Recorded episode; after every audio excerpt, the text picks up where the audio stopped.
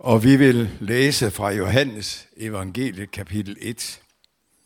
Næste dag stod Johannes der igen med to af sine disciple. Han ser Jesus komme gående og siger, se, der er Guds lam. De to disciple hørte, hvad han sagde, og fulgte efter Jesus. Da Jesus vendte sig om og så dem følge efter, sagde han til dem, hvad vil I? De svarede, Rabbi, hvor bor du? Rabbi betyder mester. Han sagde til dem, kom og se. De gik med og så, hvor han boede og blev hos, os, hos ham den dag. Det var ved den tiende time. Andreas, Simon Peters bror, var den ene af de to, som havde hørt, hvad Johannes sagde, og var fuldt efter Jesus. Først mødte han sin bror Simon og siger til ham, vi har mødt Messias. Det betyder Kristus. Han tog ham med hen til Jesus. Da Jesus så ham, sagde han, Du er Simon, Johannes' søn. Du skal kaldes Kefas. Det er det samme som Peter. Næste dag ville han tage til Galilea og møde Filip. Jesus siger til ham, følg mig. Filip var fra Bethsaida, fra samme by som Andreas og Peter. Philip møder Nathanael og siger til ham, ham, som Moses har skrevet om i loven, og lige så profeterne, ham har vi mødt, Jesus, Josefs søn fra Nazareth. Nathanael spurgte, kan noget godt komme fra Nazareth? Philip siger til ham, kom og se. Jesus så Nathanael komme hen imod sig og sagde om ham, se, der er sandelig en israelit, som er uden svig. Nathanael spurgte ham, hvor kender du mig fra? Jesus svarede ham, jeg så dig, før Philip kaldte på dig, mens du var under fintræet. Nathanael udbrød, Rabbi, du er Guds søn, du er Israels konge. Jesus sagde til ham, tror du, fordi jeg sagde det til dig, at jeg så dig under fintræet. Du skal få større ting at se end det. Og han sagde til ham, Sandelig, sandelig siger jeg jer, I skal se himlen åben, og Guds engle stige op og stige ned over menneskesønnen. Og fra 1. Korintherbrev kapitel 12 skal vi høre Paulus' ord, hvor han taler om kirken som Kristi læme. Og han siger fra vers 12, For ligesom læmet er en enhed, selvom, den har, selv om det har mange lemmer, er alle, og alle læmets lemmer, så mange som de er, dog danner et læme. Sådan er det også med Kristus. For vi er alle blevet døbt med en ånd til at være et læme. Hvad enten vi er jøder, eller grækere, tralle eller fri. Og vi har alle fået en ånd at drikke. Et lægeme består heller ikke kun af en del, men af mange. Siger foden, jeg er ikke hånd, altså hører jeg ikke til lægemet, er den dog alligevel et del, en del af lægemet. Og siger øret, jeg er ikke øje, altså hører jeg ikke til lægemet, er det dog lige fuldt en del af lægemet. Var hele lægemet øje, hvad blev der så af hørelsen? Og var det hele hørelse, hvad blev der så af lugtesansen? Gud har nu engang givet hver enkelt del dens plads på læmet, som han ville det. Hvis det hele kun var én lægemsdel, hvad blev der så af læmet? Men nu er der mange lemmer, men et læme. Sådan lyder Guds ord. Lad os bede sammen. Gud, vi beder om, at du vil åbenbare for os, hvad det betyder, at vi er døbt med en ånd og tilhører dig som et læme. Kom, vær os nær. Glæd os med din frelse. Amen. Vi hører to tekster her, og den første tekst, Johannes Evangelie kapitel 1, beskriver den her kædereaktion af nogen, der peger Jesus ud og siger, der er Guds lam, og så andre, der siger, der, der, der går hen og møder ham, og så siger til andre, kom og se. Og der står blandt andet om, øh, øh, Andreas og Simon, der møder sin bror Simon, og så siger han, så står der om ham, han tog ham med hen til Jesus. Prøv lige at holde fast i det et øjeblik. Det billede. Det er ikke bare et billede, det er jo en virkelighed. Det er noget, der skete dengang. Der var en, der tog ham med hen til Jesus. Og så blev han en kristen. Jeg er taknemmelig for de mennesker i mit liv, og jeg kan ikke øh, sådan nævne dem eller sætte tal på dem alle sammen, men dem, der har taget mig med hen til Jesus, dem er jeg taknemmelig for. Jeg tror, det er en god ting. Øh, grundlæggende set er vi kristne jo, vores grundstemning er taknemmelighed og lovprisning. Men nogle gange er det også godt at sætte ord på det. Jeg er da taknemmelig for, at øh, mine forældre en gang, da jeg var helt lille, tog mig med helt hen til Jesus. Der ved dåbens vand. I Treenighedskirken i Esbjerg. Og øh, jeg er taknemmelig for, at øh, der er nogle mennesker, der sådan i tidens løb, da jeg var barn, øh, tog med hen til Jesus i en andagt. At der var nogen, der jeg sådan blev ung øh, og myndig og alt det der, øh, tog mig med hen til Jesus, udlag, åbnede Bibelen for mig, viste mig, hvem han var. Jeg er taknemmelig for øh, nogle af de mennesker, der har øh, skrevet nogle ting og sagt nogle ting, som har taget mig, når jeg har læst det, med helt hen til Jesus.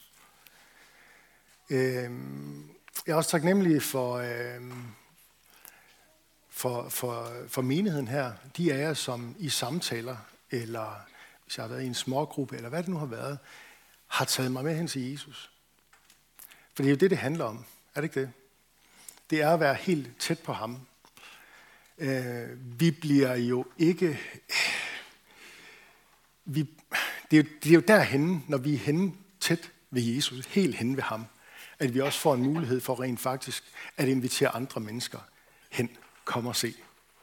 Kom og se. Um, og det er det, som Johannes, evangelisten Johannes, han, øh, han beskriver her om i, i det første kapitel.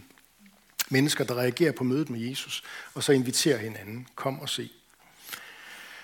Uh, her oven på coronaen, der øh, er der jo nogle ord, der er kommet ind i sproget, som, uh, jeg tænker ikke på albuhilsen og sådan noget, men, men sådan noget som uh, smittetryk og kontakttal.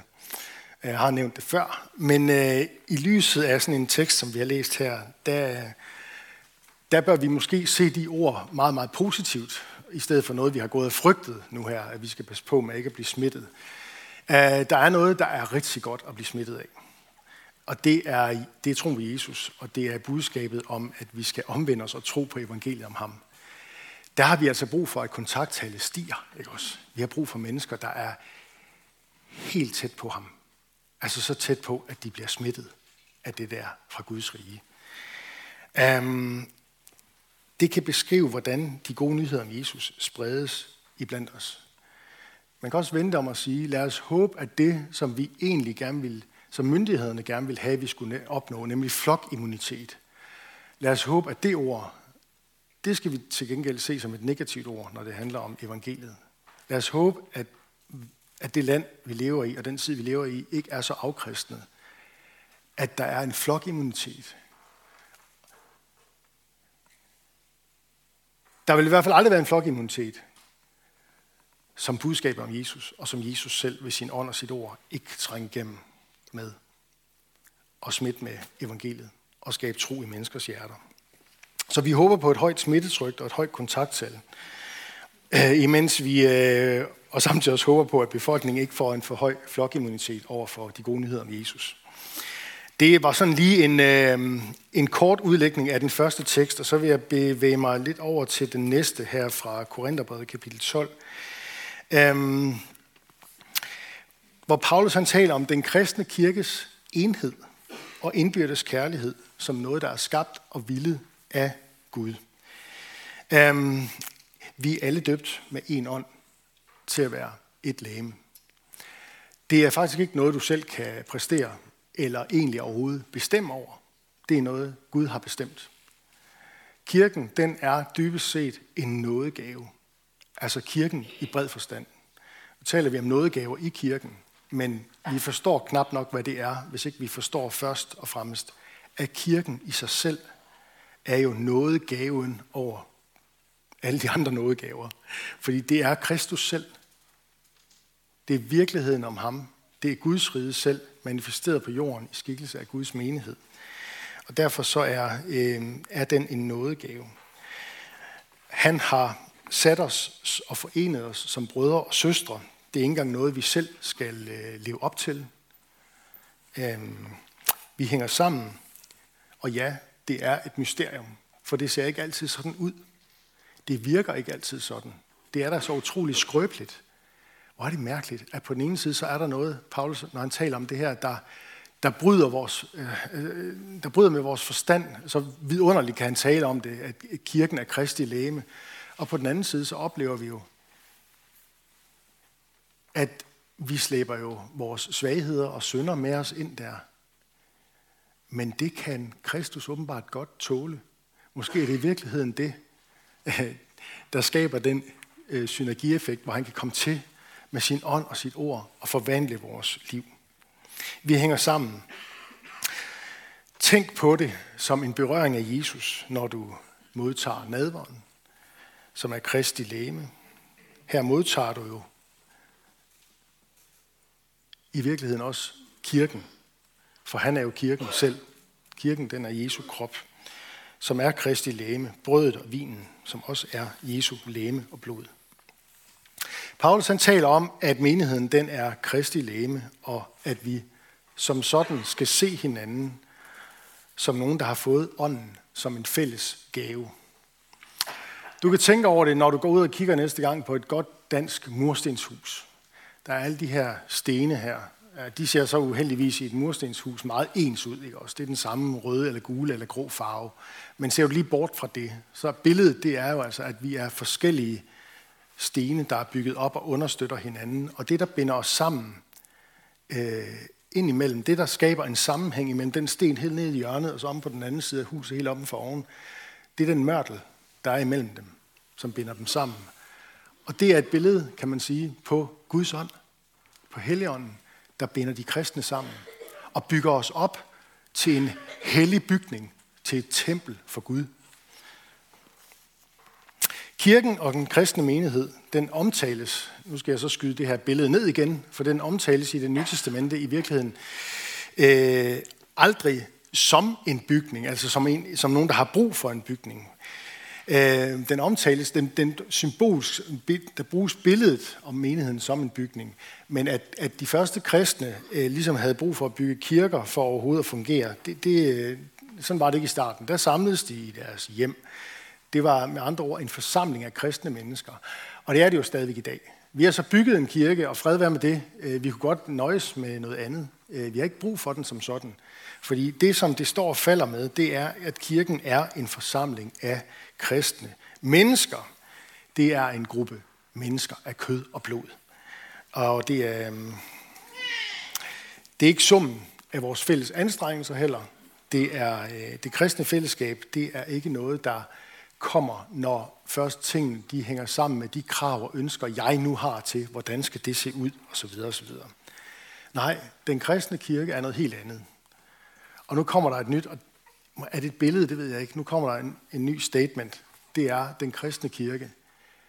Det er ikke andet. Men det er til også nok. Det er ikke andet end, som Paulus siger, Jesu krop. Jesu læme. Han bruger det her gamle ord, læme. Jesu krop. Øhm, det er så at sige en person. Og det er en mystisk måde at tale om det på. Kirken er en person. Men det har at gøre med, at kirken er mennesker, der i lydighed er døbt og tror på den korsfæstede og opstandende Herre Jesus Kristus. Øhm, det skaber en virkelighed, som gør, at når vi taler om at bygge menighed, så taler vi om Jesus. Og ikke så meget andet. Men det er til gengæld også nok. Og der er også andet, han har meget, han har at sige om det. Men det, der sådan helt grundlæggende er at sige om det, det er, at fundamentet, og nu går jeg tilbage til det her med billedet af et hus igen, og mørtlen som helligånden, der binder de kristne sammen. Fundamentet, grundlaget for vores fællesskab, er noget, der allerede er fastlagt af Gud. Det er ikke noget, vi skal øh, døje med at realisere. Det er så at sige noget, vi træder ind i. Det er et åndeligt fællesskab, som allerede er der, før du blev døbt, før du kom til tro. Det er noget, Gud har skabt fra begyndelsen af. Tænk bare på skabelsens morgen med Adam og Eva. Hvor møder vi den første kirke henne? Det gør vi da der, i Edens have. En mand og en kvinde og deres Gud. Det er den første menighed. Der møder du allerede kirken på de, på de første blade i Bibelen. Det er et gudskabt fællesskab. Og hvis ikke vi forstår det, så ender vi med at blive skuffet. Fordi vi kan blive frygtelig skuffet, hvis vi hvis det, der ligesom skal være det grundlaget for, hvad kirke er, det er, at jeg vil have, at prædikanten skal udlægge det lige præcis på den måde, eller at det skal være de og de sange, eller det skal være den og den aldersgruppe, der kommer her, eller sådan et eller andet. Alt det der, det kan vi godt tage nogle snakke om. Men vi snakker skævt, hvis det er det, der bliver det, det, det sådan grundlaget og fundamentet. Fundamentet og grundlaget, det er, hvad Guds ord siger, at kirken er Kristus. Den er hans krop. I er Kristi læme, og hver især hans lemmer. Det betyder, at ligesom det er Gud, der har skabt mennesket, så er det også Gud, der har skabt kirken. Menigheden, den er hans krop. Og det er et billede, som på en måde er let at forstå, og så tager Paulus den alligevel ud sådan, altså han bruger nogle sådan lidt psykedeliske udtryk med, hvad nu hvis hele kroppen var øje, ikke også? Altså det, det er jo sådan lidt, det er lidt syret faktisk når Paulus han ligesom udlægger det der. Men hvis du bliver i det her grundlæggende udtryk af en krop, så er det jo på en måde til at forstå, hvad det er, han vil sige med det. En krop, den har mange funktioner, fordi den består af mange forskellige kropsdele, som sammen, sammen med hinanden fungerer som en enhed. Og det bruger han faktisk til at sige et andet sted, at Kristus er ikke delt. Kristus er ikke delt. Og det er Guds menighed dybest set heller ikke. Den kan ikke være delt, fordi det er Kristus ikke. Så ved jeg godt, at vi har forskellige kirke, øh, fraktioner øh, rundt i verden, og det er jo sådan, det er. Vi, vi, lever, vi lever stadigvæk på den her side af Jesu genkomst, og efter syndefaldet, ikke også? Vi er, vi er en forsamling af mennesker, der får noget at vide om os selv, vi ikke kan sige os selv, noget fuldstændig guddommeligt og fantastisk, og samtidig så bærer vi jo synden med os rundt Stadigvæk. Vi lever altså efter syndefaldet, og Guds rige er ikke brudt fuldt ud igennem i verden endnu. Det er kirkens virkelighed. Der er noget, vi allerede er, og så er der noget, vi endnu har i vente. Vi er Kristi læme. Og vi er på den måde en fuldendt enhed set i Guds øjne. Så er der den her med, med forskelligheden. Krop har mange funktioner og forskellige kropsdele Så kan man spørge, hvordan bliver man klar over, hvad slags øh, kropsdel er jeg egentlig? Hvor meget skal man gå op i det, og hvordan skal jeg finde ud af, er, er jeg øje, er jeg øre, er jeg fod, er jeg hånd mest? Eller, altså, jeg har jo selv det hele, ikke også på min krop, men hvad er jeg på Kristi læme? Fordi der er jo ikke nogen af os, der kan være det hele. Vi er så at sige, Jesus har givet dig til den anden, og du skal se de andre som en del af den helhed, du er en del af. Det er jo kropsbilledet lægemstanken. Øhm, hvordan bliver man klar over, hvad slags kropsdel man er på Kristi læme? Hvilke nådegaver har man fået, sådan at de kan bruges i Guds øh, og i, kirkens øh, øh, tjeneste her på jorden? Godt lige komme med et par, øh, et par tips til, øh, det her med at forstå sin øh, nådegave, som Paulus også taler om i det her kapitel, øh, nådegaverne. Der er nogen, der har peget på øh, følgende forhold. Du kan starte med at spørge, hvad brænder du for? Hvad er din passion? Altså Jesus bruger jo selv det her, øh, den her lignelse med, at man har talenter. Altså, og, og nogle gange så går han ind og velsigner nogle naturgaver, nogle gaver, der han har givet dig fra naturens side af, så de også kan blive til en velsignelse ind i kirken.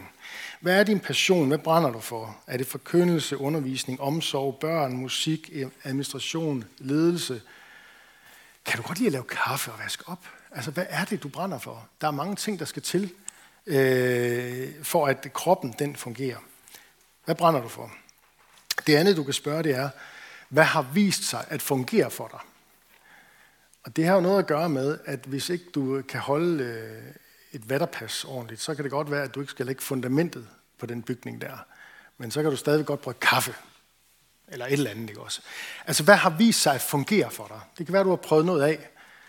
Og øh, det kan være, at du tænker, jamen, skal jeg vide, om Gud vil give mig øh, nådegaven til at helbrede? Og så, jamen, så går du ud og prøver at bede for nogen. Og hvis de bliver raske, så, kan du, så, så vil jeg da gerne have det at vide. Øh, det er meget rart, fordi der er egentlig med nogen, der også kommer og spørger mig, så vil jeg gerne tage dig i hånden, så tager vi ud.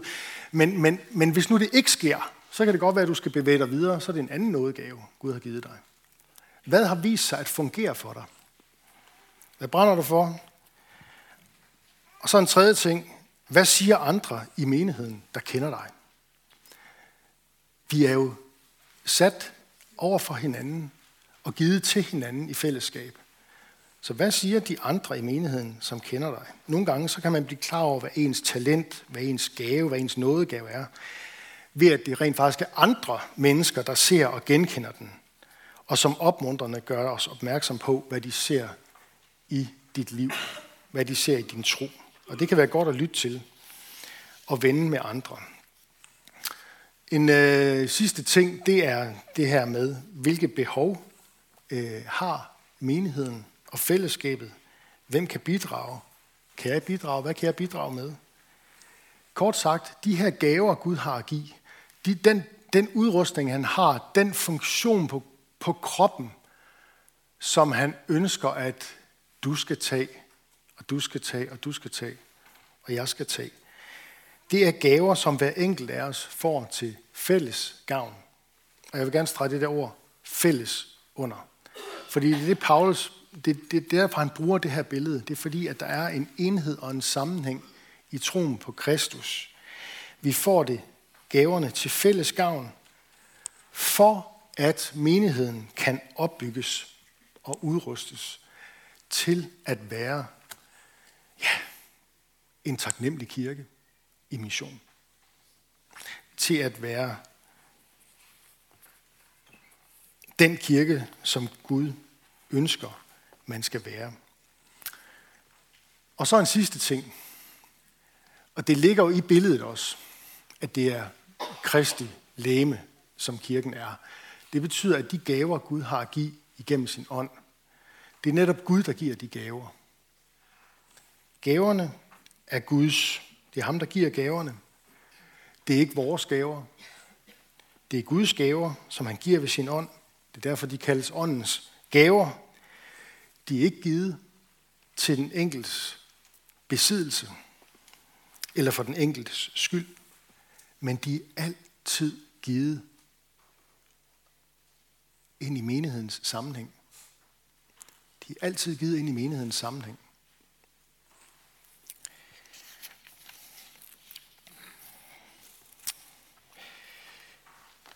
Gud han ønsker, at vi skal leve som hans kirke. Også i forhold til at finde den rolle, vi hver især har.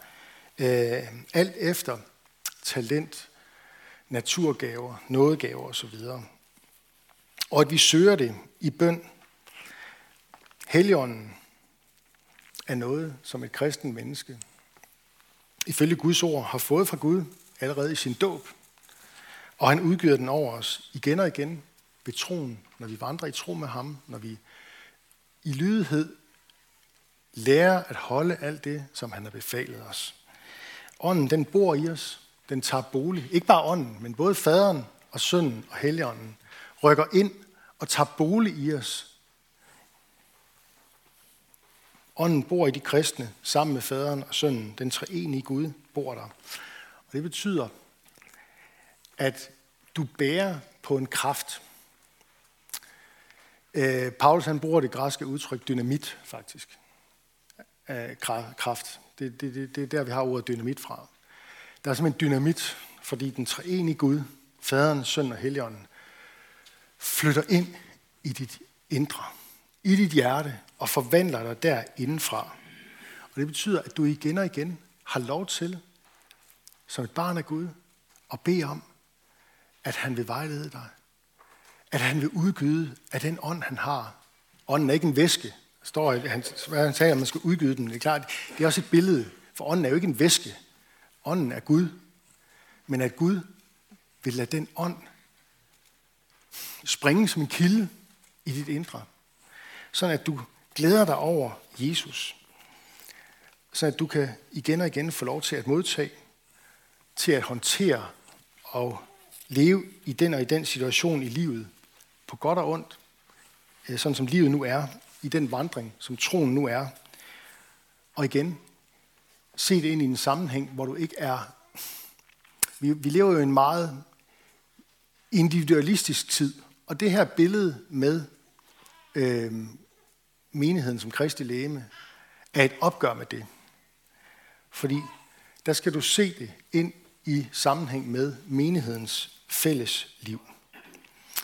Så lad åndens gaver til dig flamme op, fordi Gud har givet os sin ånd. Det er ikke en fej ånd, men det er en ånd, som vi i enhed øh, har taget imod, som består af, som Paulus siger et sted, kærlighed, af kraft og af besindighed. Sådan taler han om i Rombrevet, kapitel 12, om det med ånden. Sådan er Gud nemlig. Kærlighed, kraft, besindighed, og sådan gaver ønsker han også at give sin menighed. For at opsummere nu, så er det sådan, at det at være kirke, det er ikke noget, vi er i egen kraft, i eget overskud, men vi er det, fordi vi får lov til, og der er nogen, der har taget os helt hen til Jesus. Og derhen hos ham, der møder vi netop det her med, det er ikke din kraft, det er ikke jeres kraft og styrke, men det er den kraft, jeg har at give ved min ånd og ved mit ord. Sådan siger Gud selv. Lad os bede sammen.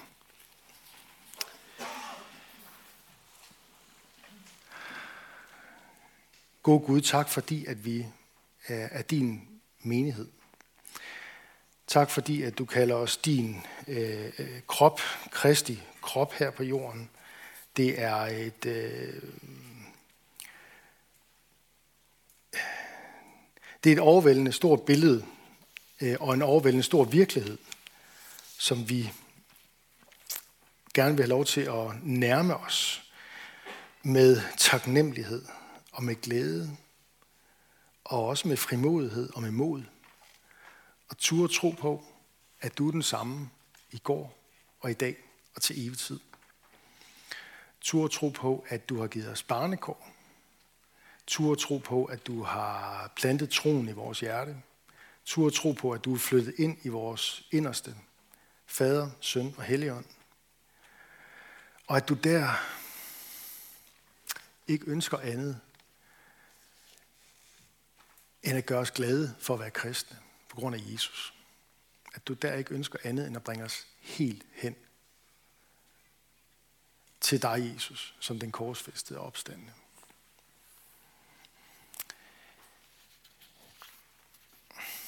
Vi beder om, at du vil give os frimodighed og tillid til dit ords kraft, til din ånds kraft og din ånds nærvær. Vi takker dig for fællesskabet her omkring gudstjenesten, og fordi vi kan mødes i frihed og tilbede dig.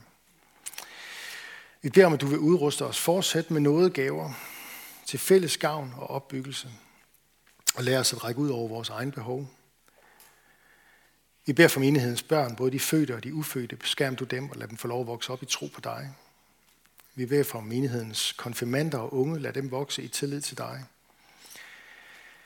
Vi beder dig for ægteskaberne og de, som lever alene, giver os din kraft over vores liv og samliv. Vi beder for Skærn by og omegn, at du, Jesus, må blive kendt, troet, elsket og efterfuldt. Vi beder for Nils Jørgen Fogh, menighedens vejleder, velsign ham i hans tjeneste. Vi tager det også, fordi at vi næste søndag kan få besøg af ham, hvor han kommer her og sammen med os og prædiker for os, og ja, kommer som, som vejleder og taler til os. Vi vil være stille et øjeblik og bede en bøn for et menneske eller en situation, der har brug for Guds hjælp.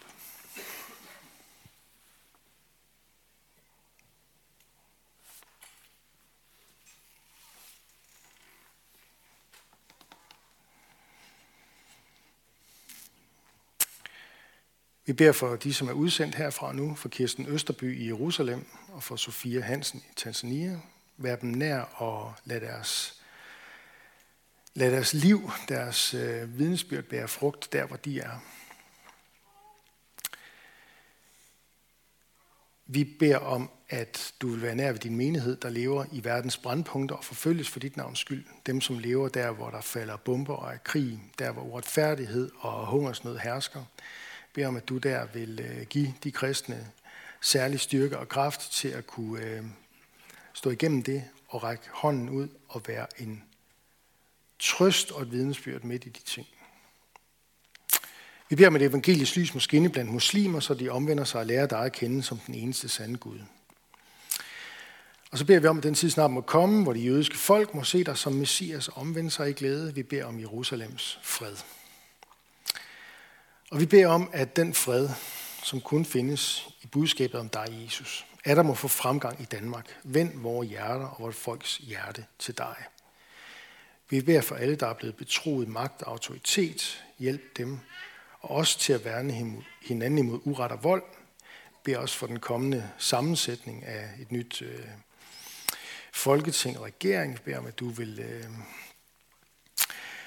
at du vil sine og øh, at du vil øh, lad, lad myndighederne der øh, gøre det, de skal gøre for at øh, holde ondskaben i ave og at øh, ja, tage den magt på sig, som de nu bliver givet der. Og Jesus, så beder vi om, at du snart vil komme og gøre alting nyt, sådan som du har lovet i dit ord. Det takker vi dig for det løfte og beder dig om, at du snart vil indfri. I dit hellige navn. Amen.